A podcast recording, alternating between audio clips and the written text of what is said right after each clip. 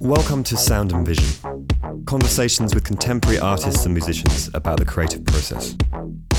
Here's the host of Sound and Vision, Brian Alfred. Sound and Vision is sponsored by Golden Artist Colors. Based in upstate New York, Golden makes the best art materials you can get. From acrylics to oils, watercolors and mediums, and more, Golden will help you make the best you can make in the studio. Check out their art supplies at your local art store or on goldenpaints.com. Sound and Vision is sponsored by Fulcrum Coffee Roasters. Check out their subscription service where you can have their amazing coffee delivered to your door. Fulcrum keeps me well caffeinated in the studio and on podcasts, and I love the variety of coffee I get and the quality of every bag. Check them out at fulcrumcoffee.com and get 10% off your order by entering the code AlfredStudio when you buy your coffee on their site. Why I Make Art, the Sound and Vision podcast book, is now out. It's 336 pages of images, quotes, artist features, sketches from the guest book, and more. You can buy it anywhere you get books, and it's published by Atelier Editions. The link to purchase the book is on the Sound and Vision website, soundandvisionpodcast.com. Ariel Dill is a painter born in Los Angeles, California, who received an MFA from Hunter College, New York in 2006 and a BA from Skidmore College in New York in 1998. She lives and works in Los Angeles. Her solo exhibitions include Four O'Clocks at Ladies Room in Los Angeles, Cosmic Springs at Turn Gallery in New York, Oscillations at Southfirst Gallery in Brooklyn, and group exhibitions include Ten Sentences at Turn Gallery in New York, Safe Gallery in Brooklyn, Loyal Gallery in Stockholm, Sweden, Edward Thorp Gallery in New York, Jack Hanley Gallery in New York, Halsey McKay Gallery in East Hampton, Nicole Klagsbrun in New York, Alderman exhibitions in Chicago, and Southfirst in Brooklyn. Her work has been reviewed in publications including The New Yorker, Time Out New York, The New York Observer, and Modern Painters. She's been awarded a New York Foundation for the Arts Painting Fellowship and is included in the Alex Katz Foundation collection. I spoke with Ariel about the value of light, New York versus LA, artist parents, art history, then making art, and much more. Here's our conversation.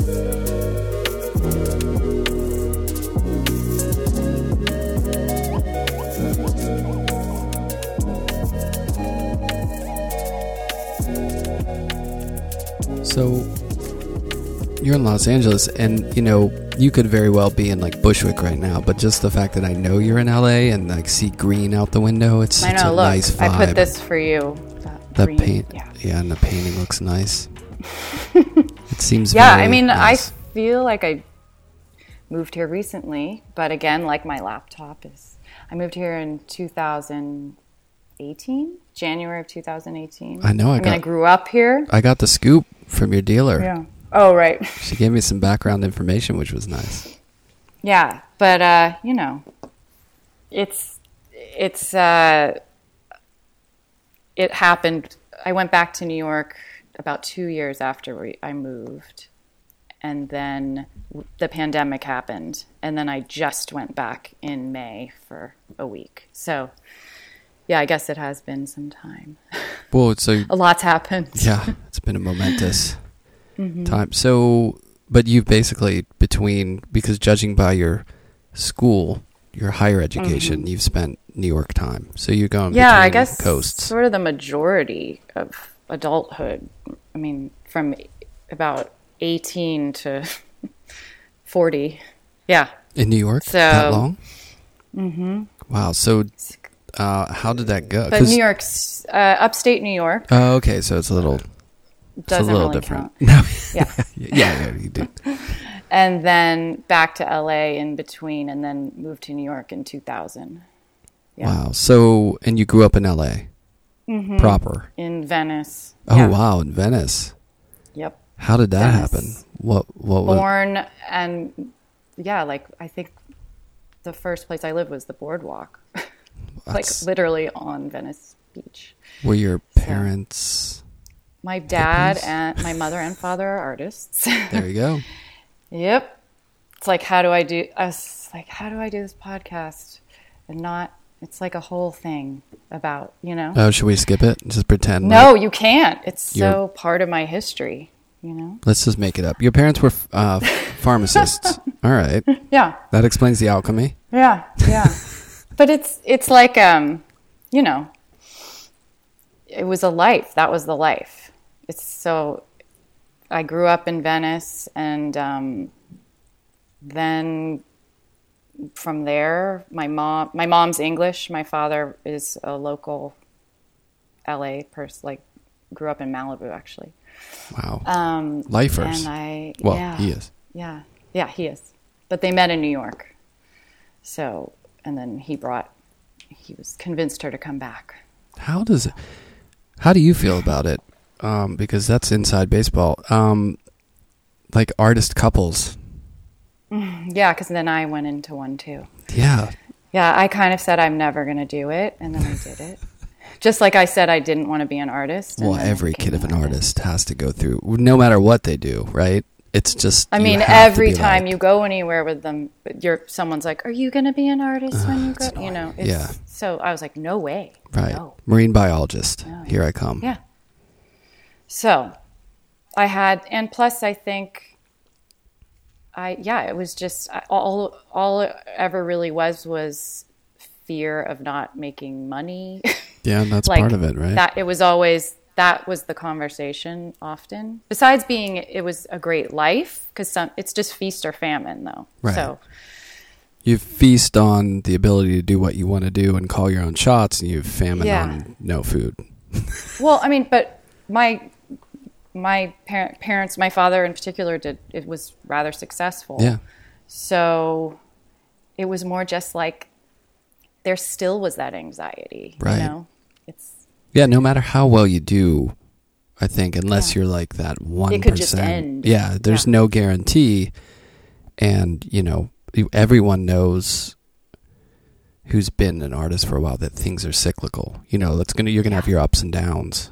You know, Yeah. even the biggest. You know, like even Koons and Stella and whoever for a while. That's like, uh, that guy, that lady. You there's know, always talk of like there's a recession. You know, it's like yeah, that kind of thing. So to be dependent on that, I think turned me off a lot. Uh, and At an early I age, think- that's a pragmatic look at it from a young age. No, I don't think it was really that, but I think the idea of finding.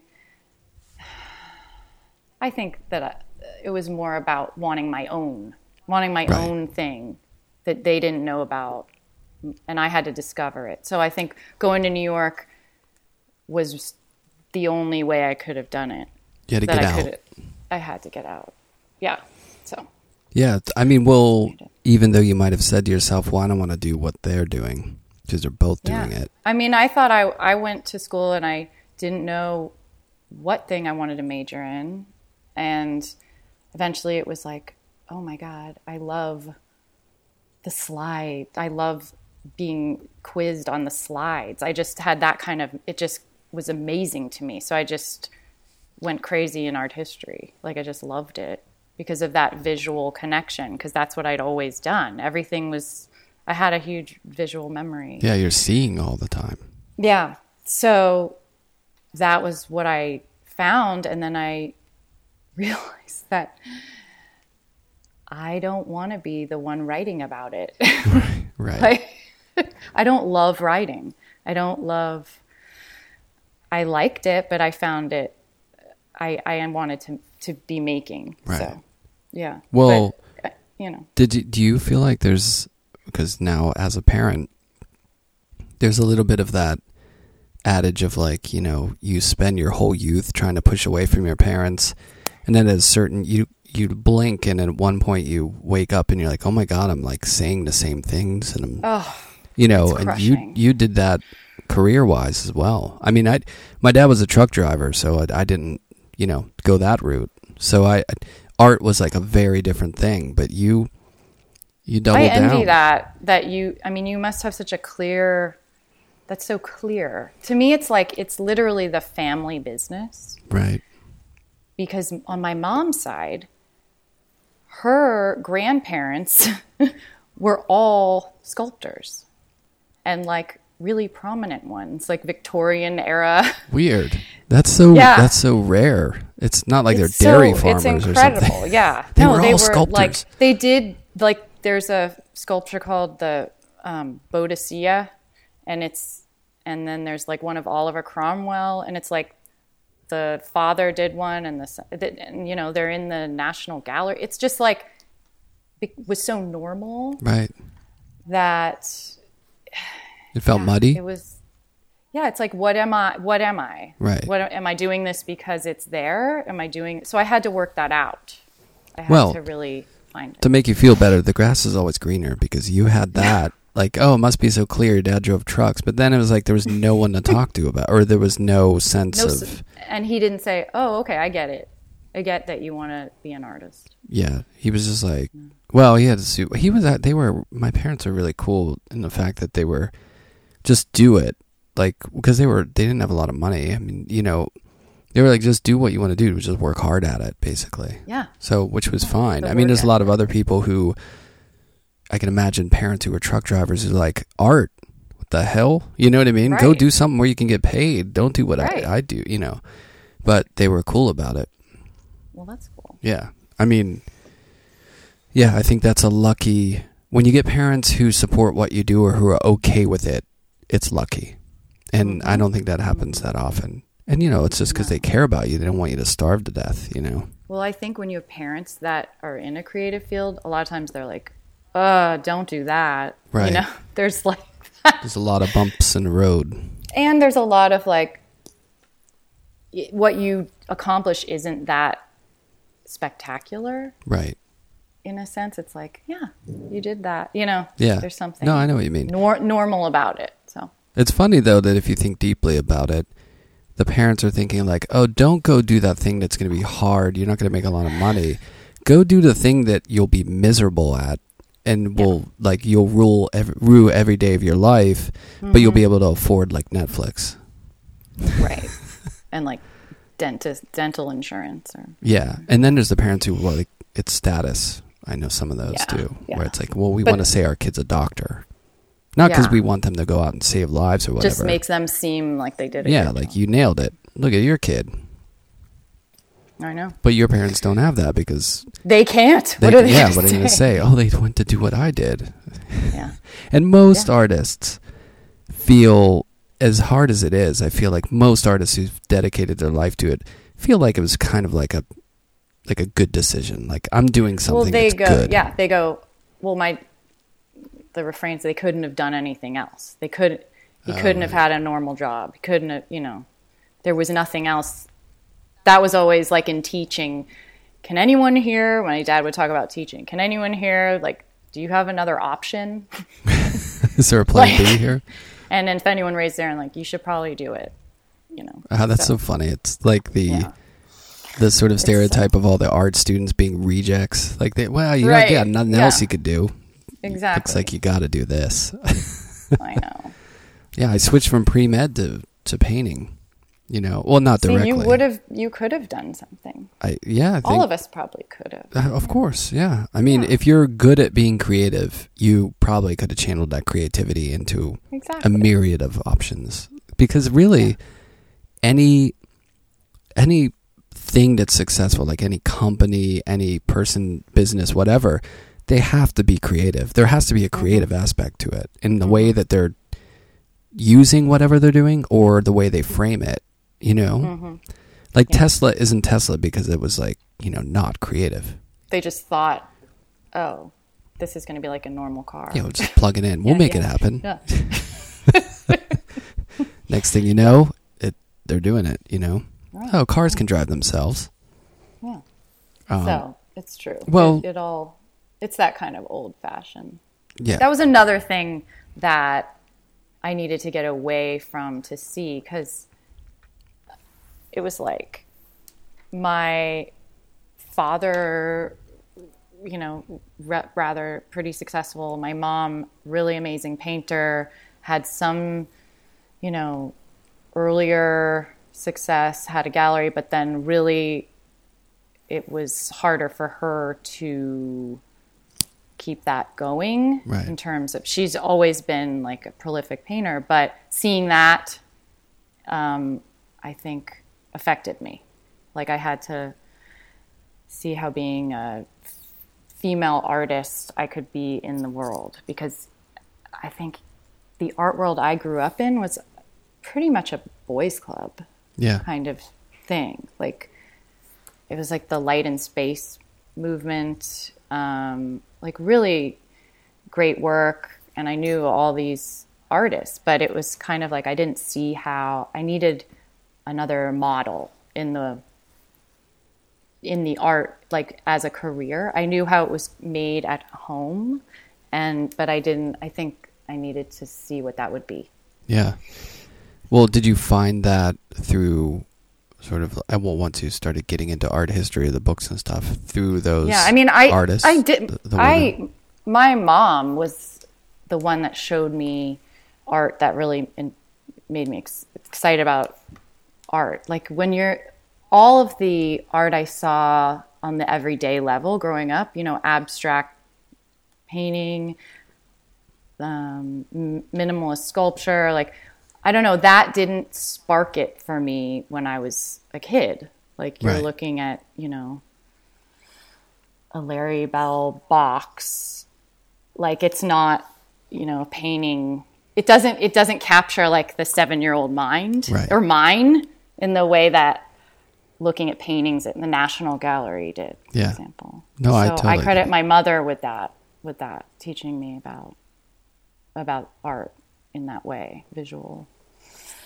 Well, looking Um, looking at any genre like abstract expressionism or minimalism or whatever it Yeah. is, you can find because because women were so decanonized, you know what I mean, Mm-hmm. and, and marginalized, you could still find the kick-ass one who snuck in through the door of the boys' club, and it holds, if not better than a lot of that work. I know. The Lee Krasners, the Frankenthalers, the Jo Baers, the whoever, Jay DeFeo, you know, exactly. through time, you know, so that inspiration's there. You just have to dig for it. It's not yeah. given to you. No, I mean, and what's interesting when I went to the artist that made me, I think I had to just find that, I don't know, maybe it was like a way to see something reflected in myself or like that kind of, like I, I remember looking at a book of, and I was like, Eva Hesse. Okay, I get it. Like I, I, but I think it was more of like a romantic idea of this is a picture, this is New York, like the images of her on the bow in the Bowery studio, Yeah, you know, on the roof. It's like I could, Yeah, I yeah. could. That was like a romantic idea for me that I just like fell in love with, and then from there, it clicked. Yeah. Did you ever, I mean, this is a jump, but did you ever read Anne Truitt's books? yeah, I read that one day book. Man, those are so good. And it's like Yeah. the flip. It's like Right. the the the raw honesty of just being an artist, which I think is yeah beautiful. and i think the vulnerability of like the eva hesse diaries so it connected like psychology and her process it it made it made sense to me yeah. whereas i think abstraction growing up with that i didn't feel a way in for me until i could you know what you know what i'm saying Yeah, Like, it's it- it's like language work. I think it I think like I, I appreciated things um, on a formal level Yeah. and i i can see where like i always that was just the the wallpaper that was just everywhere that was just life Yeah. you know and then but getting a way in and seeing it on a more personal level for an artist which sounds funny because i'm in in, in the family right. but uh yeah Yeah, it's it, it's really interesting to well when you so you had that background Mm-hmm. so you had a framework but you're pushing against it yeah but then when you went to new york else. did it start to it was before New York that I I knew. I mean, in high school as a kid, I always it was either dance or doing something. You know, I was drawing and and doing, you know, ceramics and stuff, but I didn't ever feel I could own it when it was art. Right. I think because I felt like, oh, um, it's I'm not. It's just not. It's not mine. So I was um, always looking for that thing. So um, yeah, and then when I I went to so it was my like sophomore year of college. I was just like, oh, I have to do this. This is it. Just made sense. It clicked. I don't know. I was taking. I was you know you take as an art history major you take art class and then yeah. it was just the one I loved. I just from then on it was the decision, and then everything progressed from there. And then I moved back to LA for a year, and then um, basically had to figure out how to live in New York. Well, I love I, and then I just showed up there. right. Yeah. I love the the decision. Like kind of like I the know. LeBron James thing where he decided to go to Miami. They called it the decision. the decision. You're like, I'm gonna do it. Well, also it was like, I think part of it, you know, you have to everything sort of has to start in New York. If you're going to do this, you have to go there. Like that's where it is. L.A. just, it just, since it just didn't. I think I really didn't like L.A. when I when I was when I I was I needed somewhere else. Yeah. I found it kind of. Um, I had. I really wanted the way New York works. I wanted to be able to walk around Right. and to feel a city in a way that I couldn't here. I wonder too because so your parents met in New York, right? Mm-hmm. And I imagine Yeah. they spent time there. Yeah, they lived together for like two years and like various lofty situations. And like in the literal sense. Um, made they made white cake. That's how they survived, or something like white cake? yellow cake. I don't know that kind of. They just like get boxed cake and Oh, right. make it. I didn't know if that was a code word for something. Like they were selling drugs on the corner. Yeah. yellow cake? What's yellow cake. Oh, just yellow cake. Right. Yeah, yellow cake. They were baking. yeah.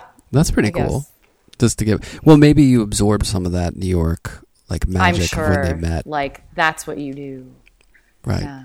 It's like like right now I teach at Penn State. I mean, I'm on mm-hmm. sabbatical, but normally I'm driving, you know, there on Tuesday and back on Thursday and I drive for 4 hours each way and I love driving. And I was like, is that my dad's truck driving like in my blood? Hey, that could be. I love it. I love being on the road. There's something like meditative and beautiful about the open road. As opposed to traffic. Traffic sucks. Or do you mind that? Yeah. Okay. yeah, traffic's the worst. Although in New York, we don't really have traffic, like LA traffic. Ha. Ugh. I hate driving in New York. Uh, yeah, but it's not. LA is like you just sit there on a highway. No, no, no, no. There's times. It's just time of day. Time of day. There could. Yeah, LA has horrible traffic, but it's nothing like New York. I just. My husband loves driving in New York. I you do. Can be honk, you can honk your horn. You can be aggressive. I hate it. So, it's just what you're used to. Like I, I the freeways move sometimes. Yeah, I love both You of it. just- I like the open road. Like when I'm driving in Pennsylvania, there's nothing. You know, I like Yeah. that. But then I also like New York driving because I, it feels aggressive. It's like a and- game. Yeah, it's like you Yeah. all have to be on your toes and you have to be alert. You know, but I feel like maybe it's like someone who's like whipped like all the time, and you just start to love being whipped or something. Like it's like some I sadist, like yeah. you know, I couldn't get into it. Yeah, couldn't I don't- into the New York driving. it's it's it is stressful, but that's the weird. Mm-hmm. I think I was always afraid to run someone over. There was always a pedestrian. that's true. Or bikes. Bikes are the worst. Yeah, bikes. They yell at you all the time, and then they just blow through every. yeah. yeah. Sorry, so I'm gonna get some hate mail from city bikers. it's true though. They They're just very brave. they They're hate- brave. I could never do it. right. I get zero hate mail to be honest. That's that. You have to have a lot of listeners for that to happen. this is Maybe one day. gloriously unlistened to. No, I'm just kidding. Yeah. Um, but I yeah, That's I do. what I'm hoping. I do like the energy of that. When I showed in LA and the little time that I spent there, Mm-hmm. I don't like it. How's that for hate mail? Bring it. LA people. No, I get it. It's just too fractured and separated. It is. Listen, I, I. It's hard to you. You don't want to leave your house a lot That actually because sounds it's nice. hard to go somewhere. I know, which is nice. Yeah. That's why I want to go upstate eventually, or at least have something upstate. Oh yeah, that it was. Yeah, when we we left New York because it was like we lived in Ridgewood and New Jersey? It was just like no Oh, Ridgewood, know, Queens. Right, right. Ridgewood, Sorry. the new place. right. Ridgewood, Queens. Um, there was nowhere left. Like we could, I didn't want to go any further into Queens, and couldn't really afford it anymore. So it was like either going to do upstate or move to California because I yeah. So, but upstate didn't make much sense because we didn't have any family there, and we had a one-year-old baby. So we chose LA. Are uh, you are you enjoying it or no? I am. It's it's you know it's weird to move back to a place that's you grew up in and then everything's a little different. yeah. Like you kind of mourn the the loss. Like I remember when that was the coolest movie theater and now it's, you know, Target and yeah, it's you don't want to be that person. Right. Like the city's so different, but I was doing that in New York already. In like two years. Yeah. Like, oh, this corner is so different than it used to be. Right. It's like that. but um, I'm getting into it. It's much better for for having a kid. I'm sure. say, I mean, me. during COVID, I'm She's sure. outside all the time. Yeah, She's outside. Yeah. that's a nice thing. Yeah, in New York, Yeah. it's like you know, it's tough. I mean, I don't know if you have a backyard, if you have like a, some, you know, something. yeah, uh, a three foot by eight foot balcony. Yeah. does that count as outdoor space? That's what I used to have. Yeah. right. That was big. That was a big deal. Yeah. Yeah. No, it is. Like if you can walk out of the apartment, That was amazing. it's a big plus. Yeah. Yeah. Yeah. Well, you know, it's all relative, right? Mm-hmm. Artists' parents, all that stuff. It's all kind of like relative. What in college? So you you started as art history, and then you said, yeah. "Oh well." Well, I and I I'm gonna do stayed with it. I stayed with it and just took lots of art classes because it was a liberal arts school, Skidmore College. I know Skidmore. Saratoga Springs. Yeah. Yeah. Um, but yeah, I think I just wanted to get away and go somewhere completely different than LA. So I knew I didn't want to be in a city, and it was just that kind of like college experience, Right. you know, like to um, try something else. But- and uh, well, what was the painting like in school? I did not paint there. Oh, I really? did not paint there. I I felt like I just took um, I kind of I kind of just did my own thing. Like I made work in my in my on my own. Like I did the basic classes, but I did not I'm kind of like self-taught in a way. Like I did not go I didn't take classes there that were like a painting class. Right. I mean, I've taken I think I took like the, all the drawing classes and stuff like that, but yeah. As far as painting, it came to that much later. I was going to say, how did you? Because a lot of people catch fire in school. You know, you get that teacher that inspires you or a class or No, no. It just was like I had to go through that process by myself. And then I think just progressed into once I left, once I graduated school, I took, um, I just painted a lot and took classes like for a year when I got home.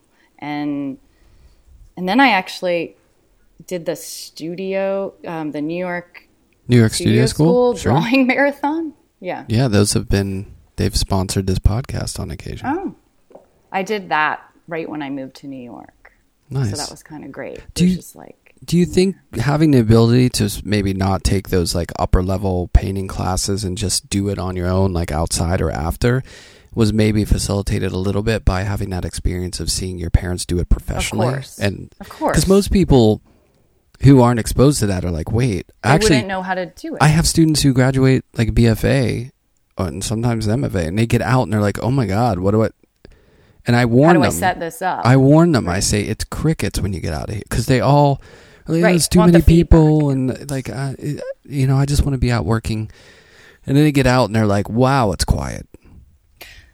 Yeah, I think for me it was always about being alone and like doing that. And the idea of being around a bunch of people wasn't really interesting to me. So, yeah, I probably could have benefited from it, but Are you uh You know. not a people person? no, I am, but I think there's some. I think that there was some anxiety, like about.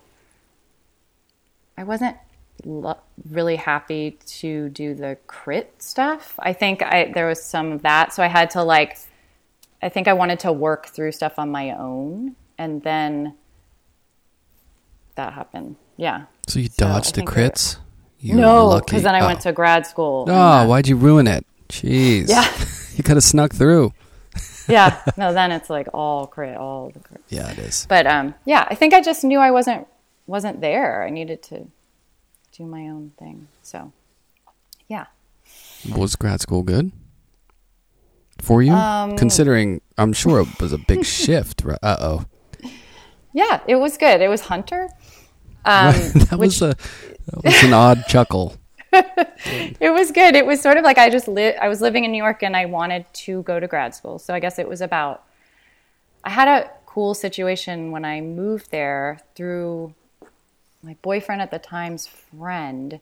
They had a loft space in Tribeca, Nice. which was like ridiculous Yeah. at that time. So it was 2000.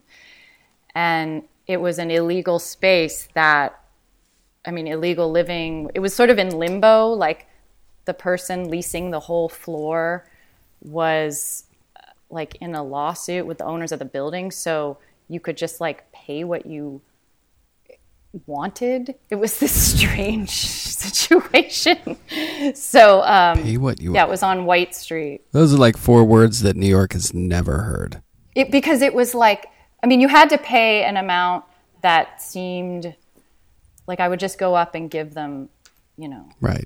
Market value ish. Not even. No, no. Oh. Ridiculous. Like, but you had to pretend you didn't live there. And there was, luckily, I had a sink and a toilet or something. And then, yeah.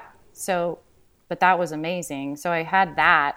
And um, I was working for an artist. And then I was, I thought, okay, I'm going to, I'll do grad school.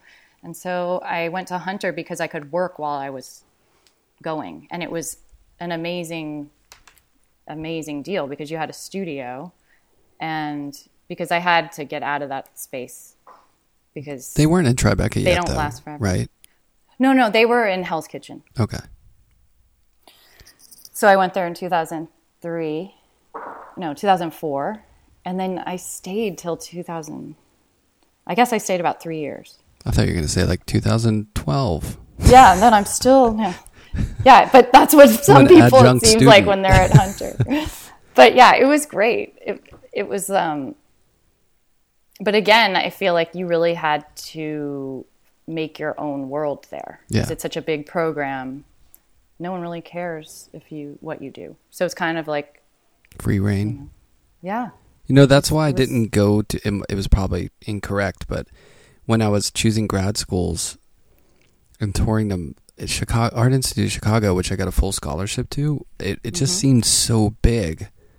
And then I talked to one student. She was like, "Yeah, I haven't really had a crit yet." And I'm like, "It's like spring semester. Like, wait." Yeah, that that was like a red flag for me. I'm sure that was an anomaly, and I only talked to that one person in the studios, but yeah it just seemed so big, you know. I think yeah But then it's it, it's what you make out of it, though, right? I met, you know, great, great people. Like you, we really had to form our own group, and the professors for me were kind of just like peripheral figures that were there, but it was really about that building and having a studio there and being there all the time. Right. So it was great. But that's the It was. inside ki- It was like yeah. It's- it was. it the was community. like being. You know, it was just a lot of people just went there to have a studio. right in know. the city. Yeah, it's like, Yeah. well, you you get a studio in the city and you you pay tuition, you know. Mm-hmm.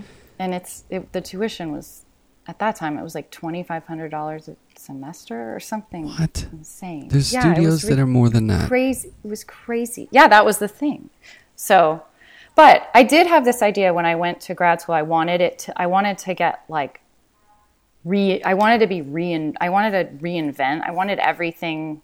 So I, I kind of didn't get the experience I wanted in a way because I wanted to be critiqued relentlessly and broken down. But at that time, you were were you when did, I don't know when you were in grad school, but it was a very like professional time Oh, for not grad not for- students. I was in grad school in '99.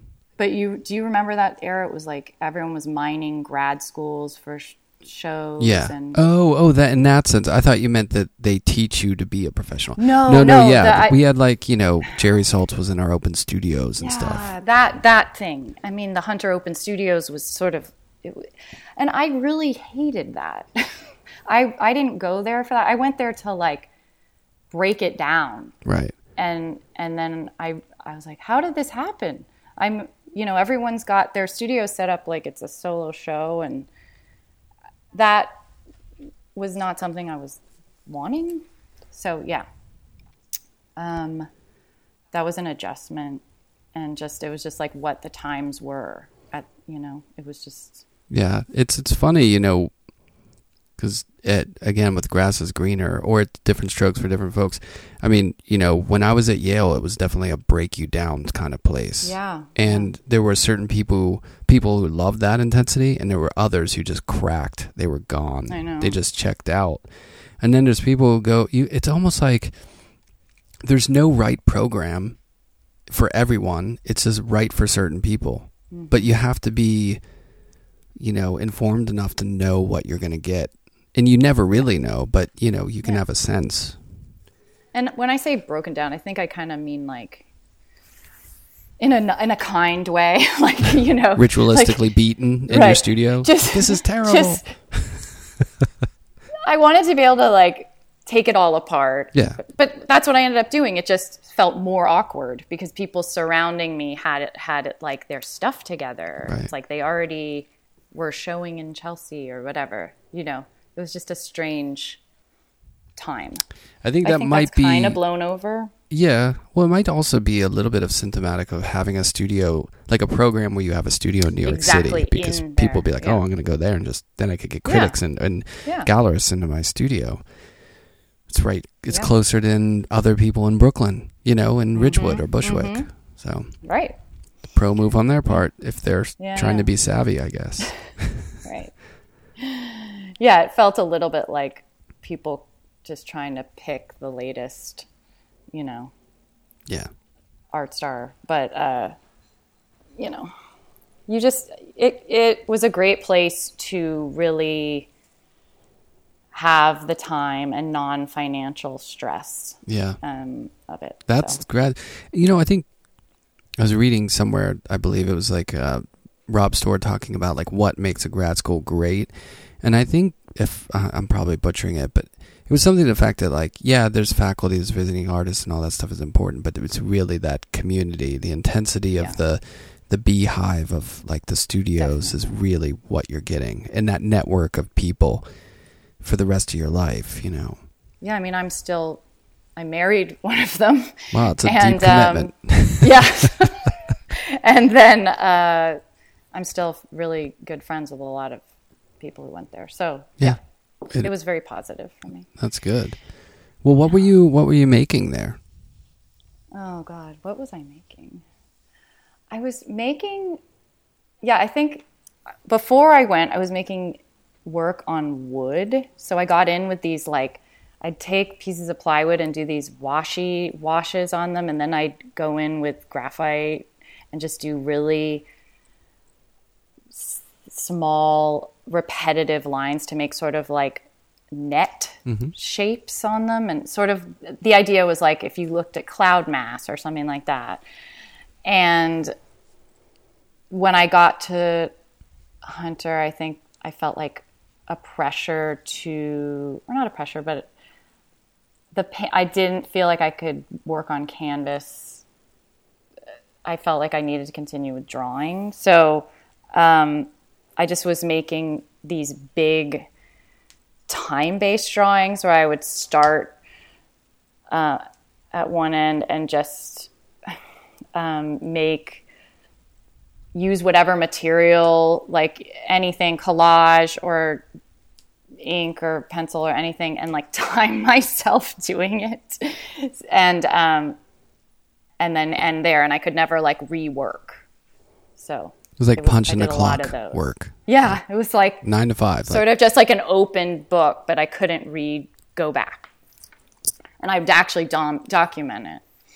Um, What's breaking it down? yeah. Kind of. Uh, yeah, I guess. I, and I was, it was just, well, how can I, and just like get new marks, get, open it up. And yeah. And then, you know, that was probably like mid program. And then by just then, eventually, I was like making paintings. And then by the end, by my thesis show, there was like a group of large paintings where I was scraping into the paint. So I was still using like a linear, like getting linear marks. Um, and I was dealing with like the space, like a shadow space. Mm-hmm. So yeah, It's a, it's the the metaphor feels a little like, you know, going in and just tearing up the soil, then the repetitive motion of like raking the soil, Mm-hmm. right. and making those lines and planting seeds, and then like slowly like the color and the other stuff like grows out of that. Well, I actually the garden metaphor is something I'm really into. That's like, the word. There's I should have just said there's garden. this book that I found, and it's, it's about Miro, and it's like I work like a gardener. It's just so great. That's pretty for cool. Thinking about painting, like thinking about being a painter, because it's like you put you sow the you have your work going up you sow the seeds you can't be if you're too impatient if you're it's all about like waiting for it to happen because so many times because i i do have a garden i've always have even when i had like one room i had like my sad geraniums that were straining for the light but i've always had that Yeah. in my life so here i can like really do that and then in Bushwick, when I, I had a studio in Bushwick, and there was like a window into this really gross little alley, Mm-hmm. or not an alley, but like the area between the parking lot and a wall. Oh, and right. Yeah, yeah. And I would climb out my window, and I like made a garden. it was just Nice. like with those rat poison rat boxes, it's like on either side. Yeah, it's just like what you'll do to find like a what you what I needed to do that as part of my practice almost. Yeah. Like, so So that do you Um, you've maintained that? yeah, I do, and I do that. When I think the point you were really- going to make was like you were going to say something about rushing to something like right, because I I think I need a lot to go on at once in my studio because I'll either get stuck or um, I'll just decide. Like right now, there's a bunch of like really awkward paintings in my studio, and then how'd they get in there? just Don't you feel that way just sometimes? have really awkward phase, Yeah, so you just have that. to like be with it. Yep. sit with it. It's hard. It is. It's awkward. Yeah. They just look at you and it's weird. They're just there, and now I like I live with them, so I have a studio, and then just like a a how I actually have a barn door that separates them, and so yeah, just have to look at it all every time. Just look at it. God, there's a difference between Bushwick and LA. Like if you mention Yeah. barn door, you know you're dealing with a little better space situation. Yeah, a little better. yeah. So um, yeah, it's like things in your garden that you accidentally grew, or they just weird plants, and you're like, well, I don't want to kill them, but they're here. What do I do with them? You know, and then you Right, find a and way. a lot of moving, like transplanting, like oh, this is doesn't need to be here, and then you like have to carefully take it over there, put it there, and move it. It's just, it's a, it's a good metaphor for the way I'm, I work. yeah. So yeah, So when you got out of school, out of that, Mm-hmm. like, did you hit a post school? Because, like, when I was in school, I realized that I was making a lot of work. Like, I was doing that kind of repetitive drawing stuff. yeah, And it was like fractal based because I took a class on fractals that blew my mind. Right. But it was all like work related. It was like, look at all the work I'm doing, you know. And then There's I, something about I'm I really I'm doing the work. Yeah, Yeah. like this is like you can't deny like this is like a lot of work you know it's almost like for me it was a defense mechanism and then i went to mm-hmm. skowhegan right after no one cared at all like no No. one gave you rough crits or anything everyone's like hey man what are you working on you know and then i was like i don't need to do that and so i was willing to like you know open a new door did you have Yeah. that when you got out of school Oh yeah, I think. What did I do? I'm trying to think when I. What did I do after school? I think I. I was making actually the paintings I was making by the end were much more open. I mean, I was I was just using that carving in technique, but but that, then it was pretty loose. Like I had really been I was I had opened it up. So right after school actually had a studio in Bushwick and I just made like a bunch of um, diamond shaped paintings. And they were almost like I just was keeping going with the idea of the space, the, the sort of like sh- deep space and then shallow materiality on the front. So it was just like playing with that. And then um, I had like a show in a little um, Lower East Side gallery. And uh, that was like 2007. And then from there, the work got more about about carving in and more about um, like a pattern. And um, I got really into Sonia Delaunay Oh, and yeah. like uh, good stuff that stuff. Yeah. So, uh, the idea of textiles, and then I actually made some. Um, do you know like the Wilhelm Reich stuff? You were at Skowhegan. Did you know about like the Uh-oh. accumulator and all that? no how did i miss this He's a big main, a main figure. Um, no pun intended Like he. sorry he was someone who uh, believed in orgone energy, which is like that sex energy that is like he saw it as the most vital um, flow that everyone has to have in their bodies, and it like cures everything. And I have no He thought you didn't ever this. go like on a field trip there because I know a lot of Skowhegan No, I mean there was Yeah. some of that. it's called the Wilhelm Reich Foundation Museum or something. There was some of that energy floating around Skowhegan. Yeah. I don't think we knew what it was. But I think it um, was the duck itch in the pond or something. but there's, I took the idea of that because he would make these orgone. It's all. It was kind of dipping into that, like, out there um, psychology stuff and put trying to put like abstract painting into that realm. Yeah. So I was taking like the idea of Sonia Delaunay's um, pattern. So I would like paint um, on a canvas and then put that, and an orgone accumulator is made. Like there's a notebook on how you can make it. You you you used to be able to like they'd give you a handout how to make your own. You can get it on the internet, and it has like fiberglass, like the and like netting, mosquito netting, and then you. It's just like you make, and it it's supposed to like contain heat. So once you put it on, so these blankets were displayed like on um, almost like a saddle rack kind of thing. So yeah, you could like wear them. It was like wearable. this is like a whole nother world. Yeah. I don't know if I'm ready for. So I was interested in that stuff. I was doing a lot of that, like more opening up the the paintings to different yeah. realms. Um, well, did that? I mean, is it what's the throughway between that and what you're working on now? Is it a slow migration or? I think it was concurrent. Yeah. I was make always made the paintings, and then those would be like things I, I, I like like in addition to. But I always made the paintings, and the paintings have um just been a ongoing process. I don't think the one the I think when I moved out of that Bushwick studio, and then I moved one more studio before I left New York. no, I had a home studio in Ridgewood and then a storefront. Then I just kind of like got really into what I realized that it was. And I, I had like a really, I think the paintings connected to nature in a way that I didn't, I, like in the Charles Burchfield sense, Sure. like abstracting, um, and they kind of took off from there. So Well, no, I was getting some of that. I f- maybe I'm wrong, but I was felt like I was getting some of that in the watercolors that you like the work on paper. yeah, you did. definitely those.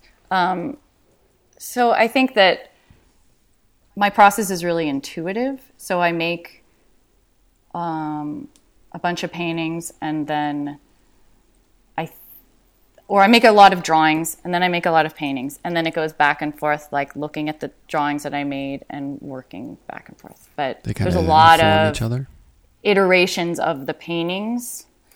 Um, and some survive and some don't, and some are some are quick and some are slow. It's just yeah.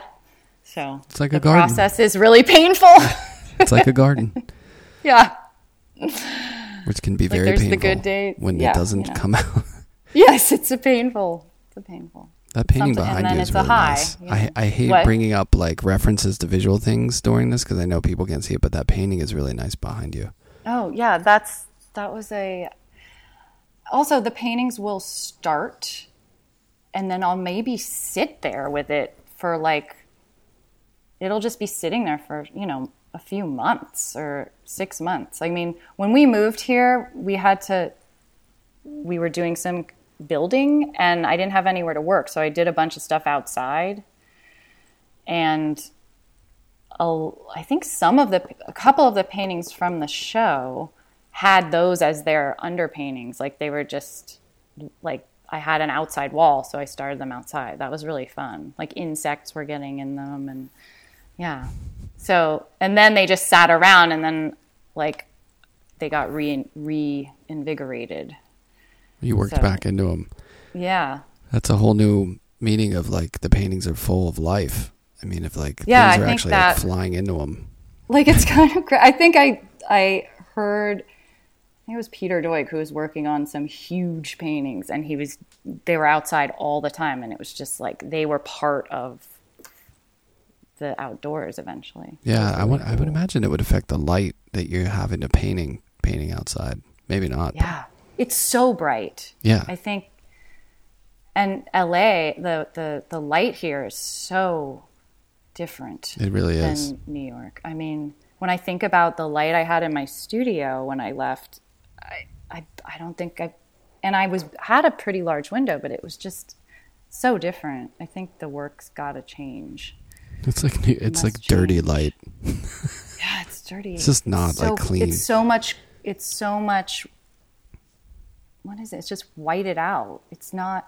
Yeah, it really. They really should think about making movies here. It's very. The light's really good. Yeah, that's a good idea. you should pitch that. Yeah. Yeah, and Yeah, some of the the greatest light painters, I think, you know, from Mm-hmm. Southern California or California in general. It's just a whole different sensibility. Yeah. You know, I It's about noticed. the outdoors. Yeah. Yeah. The well, I really like the paintings in that show, and um, I noticed a lot of that underpainting stuff. It felt like there was a history there, and I am of the ilk who believe that if there's a life underneath, it's whether you see it or not, you can kind of feel it. You know, It's true. Those do have those do have kind of like a history because they were they were paintings I made when I mean I don't know it, trying to paint with a kid around is an Fun. interesting thing. it, ha- it it's it's fun but like I have to. ch- I had to change. I had to change my working. I have to be more open to interruption, and you know, it has to be more porous, which is I agree. Is good. It's good for me. I'm. It's a. It makes me. I've had to open it up. So Well, they do that for our life, I would, unless you're a Oh, man. sociopath. I think uh, you have to be more outgoing and doing stuff you normally wouldn't do. And, you know, they open you up to things in a way. yeah, yeah, And then if you, you know, unless you want to be completely anxiety ridden or neurotic, you it bleeds into the way you work too. Otherwise, there's I not mean- enough hours in the day to to do things exactly like you, have to just cut not cut corners.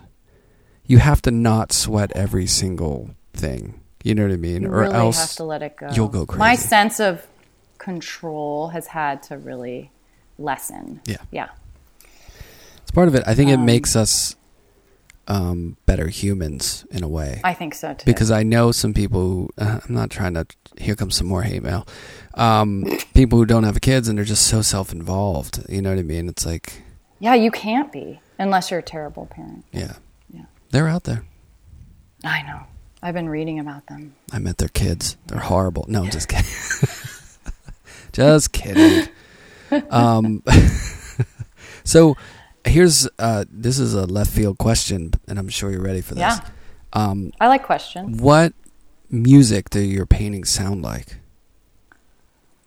Uh, so not music I would listen to while nothing to do with taste. This has nothing to do with taste. It's if you were to assign a musician or a song or something to the way your paintings look, who would who or what would it be? Hmm. I mean, I think there's two sides. I want to say the Cocteau twins, Okay, I could see it. but I, I I, haven't listened to them in a while. yeah, they were like. There's this kind of in it psycholog like there's this space in them, right? That's like floaty and atmospheric. Mm-hmm. But then there's this lyrics are very internal. So they're about states of mind and it's almost like checking in and where am I and in it's so I feel like that makes sense for them. I I can totally see that. Okay. Yeah. But let me There's guess, something when a little bit ethereal but then grounded in reality. right, So it's not totally out. It's got that Right. connection to the emotional and the the lyrics really anchor it in that sense, which creates Yeah, a good like- tension between the two. I think that's why they're good. Yeah, and um, there's something dreamlike about the the music, and also I think my paintings can have that kind of dream quality, but also feel rooted in like, oh, that feels like a landscape, or that feels like an animal, you know. So there's something there. Yeah. Um, It's just a fun game to like, I like that. think I of. like You probably listen to like Drake in the studio. you know what? I have a hard time. I like. I don't like to choose unless I'm like really stuck on if I'm like got something in my head. But I don't like making another decision in what I'm going to listen to. Do you like the You know what I'm shuffle? saying? Do you like a like a shuffle? No, I just like. I'd rather have like a person on the radio do Oh, it okay. for me. I don't even want to make that decision on the shuffle. Like I like to just not. I want it almost like something that I'm not in control of that can just be like there. Yeah. Yeah. Well, so I don't know. I heard I heard like Rauschenberg used to always have the TV on in the studio, like just like as a background. yeah, makes I sense. I think that it keeps you from getting too. Um, it keeps you on a certain level I that you can I agree. go in. You know, you know. I Yeah. kind of like that because when I yesterday I put something on, and I think it completely screwed up my vibe. I told you Like not to listen to Metallica while you're painting. No, I almost think that would be better. It was something like that I used to listen to, and then oh, know, it sent I you down you- memory lane or something. yeah, or or just kind of yeah, like it's just it wasn't good. yeah. I love that you have that much of a investment. You know, like it it it affects you in that way. Yeah, can you listen to the same music you listen to like in your twenties and thirties? Like, do you regularly? Um, uh, well, I, so music is like cute. You like, you know, Right. I'm all over. I'll listen. I'll go through fits and starts of you know going like lately. I've I've had you know a few days here and there where I'll go back like down memory lane and listen to stuff from like when I was in college. And it, it's Mm-hmm. weird. It's like so different, but I I love it in a way. But it's so Yeah. I'm so separated from it. Yeah. But then my kids got me listening to hip hop like crazy, like this new stuff that's like really oh man. out, and you know, so I'm I'm I'm all over. How old is your kid? He's almost fifteen. Oh wow. Okay. I know I'm old. I get it. No, no, no. I mean that's like I'm afraid of that age. oh know, no, don't be, like- be afraid of where you are fun? now. Okay. The five. Yeah, that's actually it's fun. It's so sweet. Yeah. you know what it is? but so hard. I was just listening to Jerry Seinfeld talking about it, and he was talking about Mm-hmm. how every age is like God, its ups and downs, and it's kind of like the same the whole time. So certain Yeah. things get way easier, and other things get harder. You Yeah. know, so it's just you know, I guess the more like the technology stuff is what I'm looking at. I'm like, how am I going to deal with that? How do you deal with that? Our What's parents what said the same doing? thing about TVs. They thought we were just going to sit there like a zombie in front of a TV. So, you know. But like, you got? Does your kid have a phone? Obviously. oh yeah, he yeah. lives on it. He's. I know. So. It's a social network. It's how he. It's how kids communicate now. You know. It's just what that's the way we've gone. Thanks. Steve Jobs. it's, It's dark. I don't know. I, I don't. I, I think when he when he was younger, I was more worried about that. But I think it's they learn to navigate. Just like the world's dark if you look at it that I keep way. hope. Oh yeah, I keep hoping. Like by then, social media will be over. Nope. Like for kids, they'll think no, but already, like kids don't like Instagram. Oh yeah, but there's something else. They have their own thing. Yeah, yeah, we don't even know what it's called. yeah. They we aren't. We called don't like nip nip, and it's just some like you know streaming. It's just their face distorted, and I, I mean, I being around that age, and then I also, you know, I work, I, I run a soccer club with like youth soccer, so I, you know, deal with kids who are like seven years old to like eighteen years old, and it's Mhm. just so interesting how different and like tapping into like their life and how they see things is really cool, That's cool. and it makes me feel old. I know. Oh well, know. happens to the best of We us. just have to. You you'll you'll be younger though by associate. You'll just you'll stay young, yeah, they, learning what they. they will tell you there's nothing more cringy than an old person trying to stay young. it's true. Actually, there's nothing more cringy than an older person saying cringy. So I apologize to my 8 to 18 year old demographic. So you, yeah. Do you? Um, does your kid want to be an artist? No, No. he's in film. He's in a film program. Hmm. So. Which is Close. creative, right? Yeah. I think a lot of kids nowadays like video and film stuff because so much of it, they It's there. It's that's there. what they're Yeah. in, you know. It's accessible to Yeah. do. They're swimming in it. I mean, I grew up playing music and skateboarding because that's what everyone did. you know, it was like, what are we going to do? We're going to grab a guitar and play some music, or we're going to go out and and skateboard at the skate park Yeah. or something. So, Yeah. you know, you kind of get into whatever's cool at that moment. And right now, video Mhm. content is like where culture is created, you know. Yeah. So Yeah. it's it's sort of they it's intrinsic to them. We're we're the generation. Does he talk to you about it? about It's like he about like what he's making and what Oh yeah, he that whole thing. Yeah, we um, so his one of his projects for school was to do a mini documentary. So he did it on an artist who's a friend of mine. So we went to the studio and did the whole thing, interviewed, and you know it's cool. cool. Yeah, there's some Yeah. crossover there. I mean, I know I'm Yeah. not cool right now, but later on it'll work out. I think. You're not cool. No, no, no one between. You'll, yeah, You know those kids? They're just like you've heard about them. They think their parents are cool. I don't know. Maybe they're just lying to their parents. Yeah, I've, I'm, I'm not aware of these children you speak of. you introduced me to one of them. no, yeah, there's a couple who are kind of sort of like enlightened or something. Yeah, I don't think mine's gonna be. No, it's it's probably for the best, anyways. Yeah, yeah. you don't want to be too. I know, right? You know, like and then they never. they're like 16 years old and they're like, "Dad, let's hang out." And you're like, "Wait a minute, dude." And they don't differentiate. Yeah, Yeah, aren't you supposed to be hanging out with your friends? No, I really Right. like. You're so cool. It's like, no, you don't, you don't want that. That's not cool. Yeah. So, um, Uh. well, other than one more question on the whole music thing, did you Uh-huh. did you listen to a lot of music growing up? Did you play any music? Yeah, I mean, the thing about LA is you're in the car a lot, so you're That's true. listening. I think the best place to listen, maybe this is why you like driving. You listen. That's what all you can do is listen, right? music's so good in the car. Yeah, I love so it. So good in the car. Yep.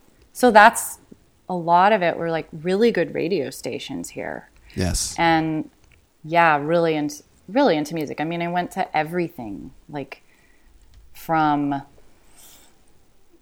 I don't know, what did I see? Like Cypress Hill nice. at the Santa Monica Civic Center, um, and like, I- I Probably can't- got I a mean, contact high at that one. Yeah, they like brought out the big joint onto the stage. They like had one that they Oh took to all the shows. It was ridiculous. Classic. Good music though. Really good. Be real. um but yeah i saw i saw like you know that was like the era of lollapalooza Yep. all that Were you into the whole Sublime like no That no, stuff? i hate that stuff I, I hate that stuff so much sorry It's okay. it's all right. Just didn't know what the LA sound was. it like. was i don't know if i was in so much into like la sound but you know would go to bands and then when i moved back here in 99 i went to this venue called spaceland a lot Oh yeah. which did you and they had everything they had like the mekons like part of the mekons played there like these are just ones i remembered like this band ghost this really cool band um Wait, I feel just like saw I know that band. they're japanese Oh right, um, right. I, yeah, yeah. yeah they were really amazing i'm just thinking things that pop out but yeah that was something i like to do um and i listened a lot in high school you know it was like nirvana and all Sure. that and all that stuff we had really good music then Yeah, it was a yeah the '90s. Is that what you're talking? You're talking Yeah. '90s. Yeah, it was Yeah. good stuff. Uh, both and like tribe called quest Uh, that was so good. yeah I mean, you had the best of both worlds in the '90s, I think, or Mm-hmm. all the world because you, the, you know, grunge and all that stuff was like new and really good, and then you had great rap, like, Yeah. and then R and B was really good in the '90s. Yeah. like really. yeah good. it was it was great It was a good time, so and you had, uh, you know, uh, Beverly Hills 90210 that we did cap it off. that figured in a lot It did. In Melrose that Place. I mean, that in. was a big part of. You know, it all came together. yeah but then i think when i went to um, when i went to undergrad that's when like more i learned all about like indie music so Right. Did you go see that it? was yeah i saw some of it and then um but or, and then learned about early music like i got really into like the vaselines and like all that and all the manchester stuff i was really Stone into Roses. like stone roses was obsessed with it like that stuff was my like, Happy Mondays. Oh, Happy did you? Mondays. You know what's funny when you said Cocteau Twins? I thought you'd probably like Lush. yeah i liked i liked lush but i loved stone roses They were good live too. Yeah. Well, yeah. Oh, and My Bloody Valentine. You know, that Yeah. stuff was. Ride, Swervedriver, you name it. Blur, Blur kind of stemmed down to Yeah. that, but But you know, Slowdive. once I once I let slowdive, that's a little It was nice. morose. I know, but it was nice though, Yeah. wasn't it? No, I like. Souvlaki? And then I realized how record. much of that music affect like got me into a certain mood. Oh yeah, like spiritualized. And I can't- puts you in like a zone. yeah, I didn't go to. I, yeah, and That's the deep end of the pool. I just it's I can wallow there. So I just like yeah, yeah. That's why I think I kind of like the Happy Mondays. They like get you out of. yeah, they're more upbeat. Like the Verve would be a good like in between. But yeah. But then I liked. Then I went more into like Can and stuff like oh, that. oh, nice. So you know, Yeah. Kraftwerk, and I really loved Aphex Twin. And Whoa, you have good music taste. Boards of well, Canada. I just yeah, I like them. I liked like Golden Palominos. Whoa, Did you know them? no. They were sort of like this electronic. Yeah, Gotta write that down. Golden Palominos. Yeah. What is that? Kind of obscure. I remember listening to them in like 97. Yeah. Well, you learn something new every day. I love hearing like a new band that I've never heard of before. Yeah. I mean, but now I'm really, I'm pretty bad about keeping up. Pretty It's okay. bad. It's a full time job. like I listen I just like I have if I looked at what I have like downloaded on my phone, it's so kid related. Oh well, come It's on. like I mean, that was. Encanto. Wait, what's and, that? You know, come on. I'm. Uh, You don't know what Encanto the movie is? no. See, anyone with a kid age probably 10 and under has to It's the latest Disney movie that has a huge soundtrack by Lin-Manuel.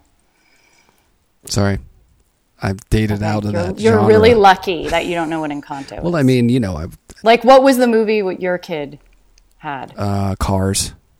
Okay, it's the it's Right, huge. the equivalent. It's I mean, I Thomas the Tank Engine. I invested more money. oh, in- she's watching that now. Her new thing is she watches this Thomas the Tank Engine movie with Alec Baldwin's Yep. in it, and he shrinks down, and it's really. I think it was made in like 2000. It's really funny. She likes it. Yeah, he was in all that Blues Clues. I could tell you all Yeah. about that stuff. But yeah, I've I've graduated out of that. Now it's like Wow. you know, Inception and stuff like that, and, and uh, what's the Dune and those kind of movies. Mm, and it's all about the cinematography. Oh, that's really. That's great. Yeah, it's You pretty cool. Talk about that all the time. Yeah. So when watch you're together. when you're sitting there watching the same freaking Thomas the Tank Engine episode for like the thirtieth time, Oh, I'm always just like be cooking, comforted in whatever. the fact Yeah. that it's no my yeah. I was never allowed to do anything else. It was like you. But you know what me. I'm exposing her to, which is probably bad. That I have her watch no, like Snow White Oh yeah. Because I am a I love early like Fantasia Oh, and all that. Fantasia's that. so good. Fantasia is like what I want my work to look like. I joined the club. I'm right there with you. Mine is a mixture of like Bugs Bunny and Fantasia. That's my sweet mean, spot. I just love it. I think that beautiful. Fantasia and like Snow White is so and Pinocchio. Have you watched these lately? Yeah, they're I mean, it's amazing. stunning. I love It's the old like school. Pinocchio ones. has a scene with with Monstro the whale that looks like a Japanese woodcut. It's just gorgeous. Yeah, it's good So- stuff. I mean, some of the content we know is, that. you know, No, the content. I'm like, look, but- I grew up least- on But I- really yeah. racist cartoons, Yeah, and like I'm, I'd like to think of myself as a pretty, like, you know. So I think you know that stuff. I mean, the the it's not the most feminist thing I could have her watching, but it's almost like she's not even. She doesn't even. I don't know. Afterward, I say something about the prince and the kiss and the whatever, but like you don't have to marry him. I, And I think they uh, f- don't they figure it out with the social context that we're in.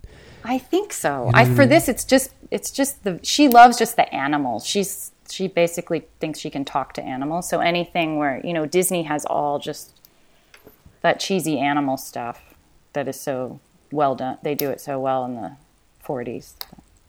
Maybe are you planning on having another? No. Okay. I was gonna say if you have another daughter, you could just like raise her on nothing but like Riot Girl documentaries and see what happens. I kind of feel like she gets both. They do. Yeah. They figure it out. So I'm out. trying to do uh, it all. I think parenting Yeah. and just the way you approach the world, the way we see the world, they pick up on that. You know what I mean? yeah. Yeah. That's why if you're an asshole, you don't even have to teach your kids to be an asshole. They just, They just- get it just from pick it you. or not equating the two. If you are a painter or an artist, the kids are going to want to be creative, I think. Or they'll Oh have no, it. it's like we she has a have it. studio right next to mine. Nice. She's like kids I mean, did your kid paint with you? He didn't. Like maybe three times ever. He just never did it. That's interesting. I feel like was but when he did, were you like, This is so good? Did you I mean, I just Yeah. think kid art is just Oh, I loved it. It's like It's it's, so that six degrees of separation thing or whatever, where they talk about like second grade is third grade's too self conscious. First is like Yeah. Bluck, but the second grade's like all Matisse's. amazing. Every painting is a home run. because they just don't Everything care. with her, just- she's just in it. It's just it's the it's best awesome. thing to watch. It's the best thing to be around for me. And thinking about like being more open, that has been what I've loved. I've loved it. Like I'll be painting. She's like, "Can I have some of that color?" When I'm not using oil paint, if I'm using like ink, Right. And she's just like makes a whole book. It's so cool. Yeah. You know what's funny too? It they don't I don't think they think that differently about it from like when they're a baby just like hand painting or when they're like in 6th grade and trying to make a face. We love that period, I think, because it reminds us of what it was like to not have the pressure or whatever, just be free and easy. Yeah. So we're like going ape over it and they're like, "What? Like They're like, why "This is you just what Yeah, I'm I'm just doing." made a drawing, dude. Chill out." And I'm like, "This is amazing." And I'm like framing it. I'm like, you just did all that. I know Picasso, and then they're just like, "What?" Yeah. They're like, I'm done. I'm gonna go. Like, okay. This is like living vicariously for through our kids because Yeah. because as artists, free, freeness. yeah, I feel like we're always trying to, or at least, uh, well, I don't want to speak for everyone, but I feel like as we do it longer, we're always trying to get back to that moment when we first caught the fire of it, when the world was like open, the sky was a limit, and you could do anything, Mm-hmm. and then you just kind of get it, or not that you you get the framework of it. You understand that it's this thing. The magic is still there, but you're always trying to capture that magic. That's why I like listening to music that I used to listen to in the studio as an Oh, undergrad okay. because it makes me feel like Well, that's interesting. that that era, but it never locks in. capture the Yeah, Yeah. that's life, you know. The and as we were saying before, it's like you give a little, you take, you know, the grass is always. It's Mhm, like as you mhm, get older, you get wisdom, you get like comfort, you give less shits about things, but but at the same Yeah, time, you, don't have that energy and you don't have that like vigor of like, oh, it's all new, you know. So it's And just endless time. Yeah. yeah, that right. Yeah. Right. well, but um, what are you working on now? These paintings that are weird. these weird paintings, because you know, I, ha- I have like a bunch of small paintings that um, I may always make like eleven by fourteen It's a nice size, size. just as like just make them, like have them, and I'm kind of thinking of them as a sequence or sort of like animated something Nice. that they could go together, and um, just there's they're just like quicker and I can go back in. And then I have the I guess I always work in a series of the and right now I've been really thinking of the paintings in relationship to each other and like um these these paintings are the same as the size in the show, so they're just not very not that big, but they're same themes, same themes, but thinking about them being more what they are. Right. I get it. like, what's the essential here? What is it? And it's like cereal. Like there's there's Yeah. multiples. Yeah. And I think I need to see things, I have to work on a bunch to see what it is. I think that's the way it, I work. I mean, do you work like that or do you like hone in on one painting at a time? I usually do one painting at a time Yeah. or else oh unless they're in different places because I work Mhm. between different studios. Studios. But yeah, I generally work one at a time just because I feel like I'll start cutting corners and using paint from this one on the other one or I don't know. I like to focus or else it gets like Ah. but my work is like an image. I'm not exploring what the image will be or whatever. I'm not you know. Yeah, it's right. it's kind of like laying down tracks one at a time because I wrote a song as opposed to just sitting in a room and jamming with like eight musicians and letting the song Mhm. emerge. I love that stuff. I wish I did that. I just don't write songs that way. It's I don't paint You that know way. what? I feel like your process makes would be so much more conducive to child rearing because you can like go do that right you lay down that track you've Yeah. planned it it's methodical It is. do you feel that way Yeah, whereas definitely. i'm just like jam band and then have to go and it's like wait the thing didn't emerge yet Yeah. What am I doing? You know, that's so that's where it's a struggle. Yeah, I feel guilt about that because I have friends whose work is like labor intensive to the nth degree. Like it's so time consuming, and Uh-huh. my stuff is pretty simplified or flat. It's like you know, like I love ukiyo-e and Japanese print. Like I like a sort of simplicity. I didn't engineer that so it'd be easier for me to work because like I've always but- worked a lot. Like so, I would just make more a lot work. of layers. Yeah. Yeah, but or I would just make more paintings to build out Right. what a group of paintings is. But yeah, I mean, I could use a hair dryer. I use acrylic, so it makes my life easier. Yeah. So yeah, I can be productive and still have a lot of other stuff going on. Like Because it's like that thing where I feel like I can spend a whole day in the studio and still be. I just have to, you know, you have to accept like that day in the studio, maybe it was a shitty day, but still that's what it is. That's Right. part of it's just that's what it is. yeah, It's like if you were a writer and you had to throw away that draft. It's just like what it is. well, So conversely, a lot of my life, like what I'm doing, looking at traveling experiences, I mine that into the work. So I'm also like the jam band element of my process is me being out in the in world, the world. and I'm trying to reflect that in the work that I'm doing.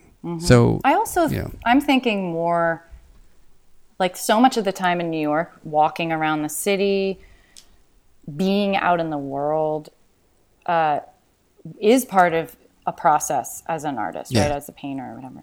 So I have to start thinking about that, accepting more of that as the work, you know, like everything is part of it. I like that open life into the work idea yeah, and I think that that's part of where I want to be with it. Like accepting, like, yeah, maybe like just sitting here struggling with this is not going to help me as much as like going on a walk, right, right. going doing something. Yeah.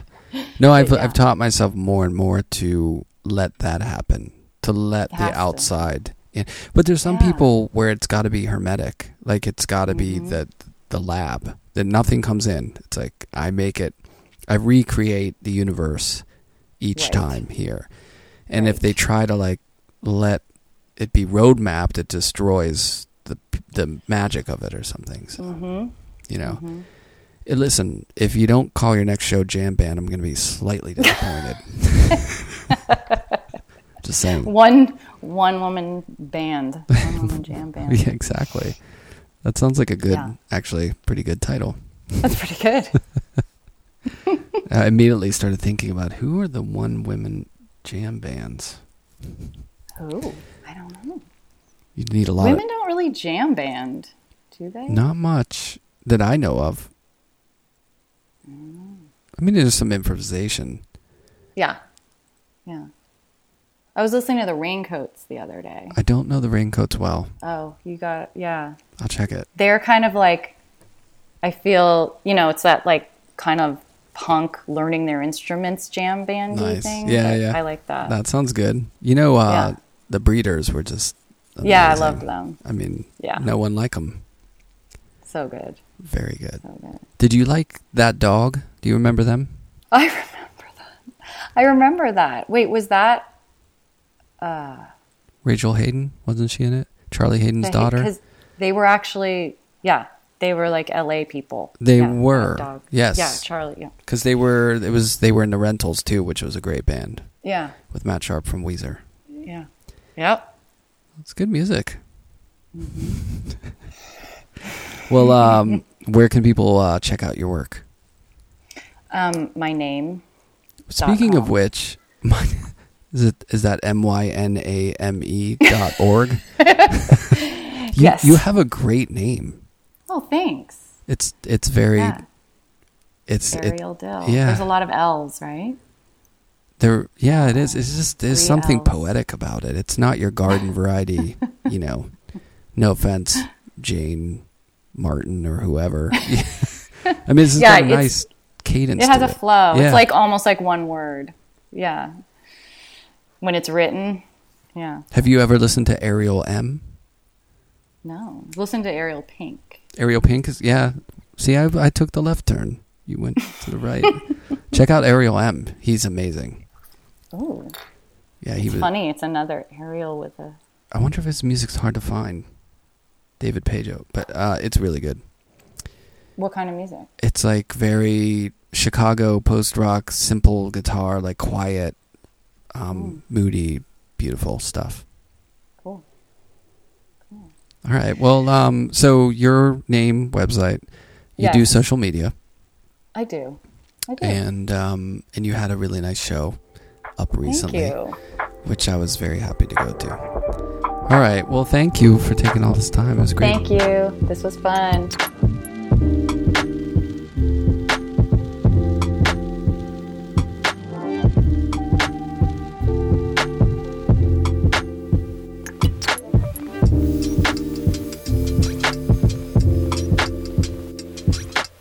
Sound and Vision is recorded, edited, and produced by myself, Brian Alfred. You can check out more on the podcast, especially images on Instagram at Sound and Vision Podcast. And you can check out more about my work at brianalfred.net or Alfred Studio. Many thanks to Golden Paint. Many thanks to Fulcrum Coffee. And many thanks to Ariel for taking the time to talk. Not only is Why I Make Art, the Sound and Vision podcast book, out now on Atelier Editions, but also we're going to do a signing and a, a release event at Miles McEnery Gallery. It's going to be July 28th, Thursday night, and there's also going to be a group show at the gallery opening up with artists who are in the book. 511 West 22nd Street. Um, it's going to be great. I'll I'll give the exact time of the opening coming up as we get closer. Still figuring that out, but uh, it's going to be nice. We're going to have I think we're going to have some Grimm Ale on hand, and um, come on out, check out the work, check out the event, and if you can't get to it, if you're not in New York City, uh, you can support the podcast and you know support the book by going online and ordering at ateliereditions.com. You can also get it anywhere else you get books. So many thanks for that. And many thanks for listening. We've got some great guests coming up. Some really cool people that I think you're going to be interested in hearing from. So keep going, keep going. Thank you for your support.